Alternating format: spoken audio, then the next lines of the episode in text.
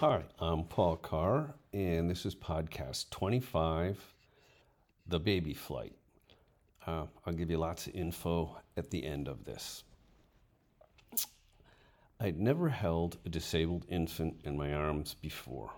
To tell the truth, I had never even seen a deformed infant before. Now, here I was responsible for delivering three tiny female orphans to their adoptive parents on Christmas Eve. 28 years old, a New England Yankee through and through, I taught English on Jeju Island, Republic of Korea. College students the country over had been rioting and they had succeeded in closing colleges. I, thoroughly fed up with the many delights and surprises of Korea, needed to go home in the worst way. One of my colleagues had informed me of the baby flights a program whereby I could travel from Korea to the US and back for a mere 25% of the normal airfare. But the hitch was that the traveler had to transport not one, not two, but three infants. That translated into at least three flight changes Seoul to Tokyo, Tokyo to Anchorage, and Anchorage to New York City. In my case, it came complete with diapers, formula, pacifiers, and much patience. The alternative was to pay the full fare. Not much of a choice for a single guy in Korea trying to make a buck and stay sane. So I found myself boarding a plane with three infants aged three months, seven months, and a year and a half. Training had been a haphazard verbal run through at the orphanage agency the day before. You will have a double baby carriage, the woman at the agency told me. She appeared to be about 35 or 36, didn't smile, and couldn't look me in the eyes. You will place two babies in the carriage. The third you will carry in your arms.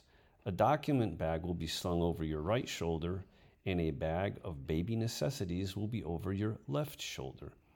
I cleared my throat for a question, but she belted out more instructions. You will always be the first one on the plane and the last one off. I choked on my thoughts and let out a barely audible, mm, okay.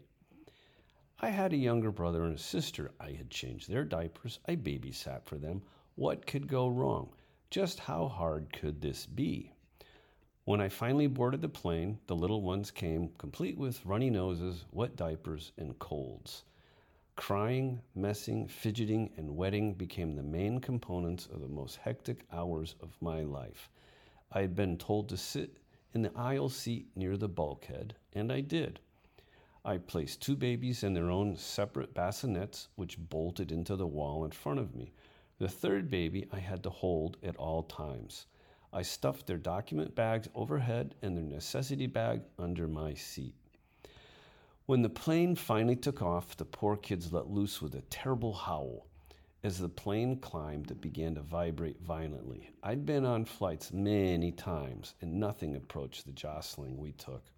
Faces grew ashen as the plane continued to shudder. A few passengers whimpered. Overhead compartments flew over, open, and items rained down on us. I held one baby and leaned forward to protect the one in the nearest bassinet in front of me. Flight attendants hunkered down where they were, grabbing anything to steady themselves. The trembling increased so much, all the babies quieted in unison. The plane resounded with noises of shuddering and creaking, but inside the plane, people didn't under, utter a word. Man, the wings are going to snap, I thought. What a way to go. A few seconds later, the plane stopped shaking, and in unison, the babies sucked in air and howled with full lungs. The entire plane load of passengers burst into tension relieving laughter, and that cut the ice for those kids and me. People slapped each other on the backs, some people clapped, and the attendants served free drinks for the rest of the flight. However, Korea and I hadn't fared so well in the past three months. Exotic and beautiful indeed, but most of the time I didn't think I understood what was going on. Yes didn't mean yes, and no didn't mean no. It was a topsy turvy world for me, and it seemed screwings were a part of the natural order there. For example, the real fat, juicy teaching contract I had signed in Connecticut turned out to be somewhat short of the fat and the juice once I got to Korea. However, one thing disturbed me a lot, and I hadn't much time to reflect on it. The infant I clutched was disabled to the max and quiet as a mouse. She had an absolutely massive head with disproportionately minute arms and fingers. Obviously, this baby was a dwarf infant. This child is messed up, I thought, and I was surprised at my own thinking of that. I was repulsed, and I began to worry if the parents on the other side of the Pacific had a clue as to what was being delivered to them. So I figured this disabled child quite possibly was more of a Korean pulling a scam on some unsuspecting couple in USA, and the nastiest part of it was I was the condu- conduit for this deceit. Naturally, I didn't look forward to the fran- transfer, but I was too busy to give it a lot of consideration. Babies hollered, howled, and screamed. The one on my lap was as wet as an ocean, and the milk formula in the bottles dropping low. I rapidly remembered how to clean a wet bottom, put on a new diaper, and shove a pacifier in an open mouth. Two smiling American soldiers, obviously a couple, ambled down the aisle and stopped right in front of me. They're all yours? asked one of them with a sweet pumpkin pie eating southern accent. Nope, I'm the delivery man. You're looking at orphans on their way to a new home on Christmas Eve. Um, could we hold them for a minute, maybe? Yep, just make sure you hold their little necks. And I thought, where the heck did that come from? So I sat there alone and watched these two soldiers warm up to these babies like they cradled baskets of thin shelled eggs. The soldiers got smaller as they dawdled down the aisle and they pulled the babies closer to their faces, whispering to them. And I thought, don't have to worry about those babies. They're okay with those guys. I sighed, oh God, only one left to watch and she's sleeping. But when I peered down at my 18 month old baby with the very large head in my lap, I found that was not true. She stared at me. I noticed her long eyelashes. She's gorgeous. As I looked into her eyes, I couldn't help but see that they held a crisp, intelligent glow. Then she smiled. It surprised me, and I was hooked. Funny how a thing like that can change you. The person on my right in the window seat was out for the count, snoozing away. Nobody was looking, so I leaned forward and kissed this small child on the forehead. From that point on, she radiated, beauty, and she rarely left my arms. The Tokyo stopover didn't come soon enough for me. The soldiers returned and apologized for not being able to help anymore as they had another flight. They each handed back a baby. I placed my baby in the bassinet and proceeded to change the diapers of the two babies the soldiers had just handed me. A pile of single dollar bills fell from the two babies' clothing. What the heck? I thought. I quickly glanced at the departing soldiers. One of them turned and gave me the thumbs up sign and blurted, Little varmint's gonna need all the help they can get. Merry Christmas. Thanks, guys, I yelled. I placed the two babies in the double baby carriage, made sure I had a firm grip on mine, and rolled us off the plane to a waiting room. I went to a row of chairs and plunked down, still clinging to my baby. Not many minutes later, an attractive Asian woman approached. She hovered nearby, walked up to me, and then left. But I saw her do an about face at 10 feet, and she plowed straight back. Are those babies orphans? she whispered as she stared down at them. Yes, yes, they are, I said. Then the woman started crying. 24 years ago, I was one of those kids. I stood up. Um, would you would you like to hold one? She said, I saw all of you on the flight, but I was afraid to say anything. But I had to. I had to ask. Yes, yes, please, could I hold one? Sure, pick one. She unbuckled the one that was awake, uh, and she suggested, Why don't we put the two rows of seats together for a larger area for them? Great idea. So we slid two rows of three seats together so the high backs faced outward and the low seats merged together like a big protective playpen. The woman sat at one end of the playpen and I at the other. She held a baby up high with her two hands, and I recognized joy and sadness. Then she clutched the baby close to her and closed her eyes. I also closed my eyes. For at least a short time, the babies didn't cry. But a boarding call let me know it was time to reboard the plane. Um, I said to the woman, If you help me bring a baby on, you can pre board the plane with me. And she said, I'm not ready to give this baby back yet. I would love to continue holding her. So we moved the seats back to their original orientation and prepared our kids. I piggybacked one. The woman whose name I still did not know followed me on board with the other two. I headed toward my bulkhead area, placed a sleeping baby in the bassinet, and continued holding mine. Can I take this angel to my seat? she asked. Absolutely, I said. The plane filled, and some passengers smiled at me, others grimaced. Eventually, the plane took off, and once in the air, my orphan assistant would show up, lend a hand, clean a bottom, or soothe an unsettled little one. By now, I had developed a strong bond with my baby. I even named her Tina. The more I thought about giving her to someone else, the more, more worried about her prospective parents I became. I felt like a slave trader and a traitor all wrapped in one. Seconds slowly dragged to minutes, and then minutes crept to hours.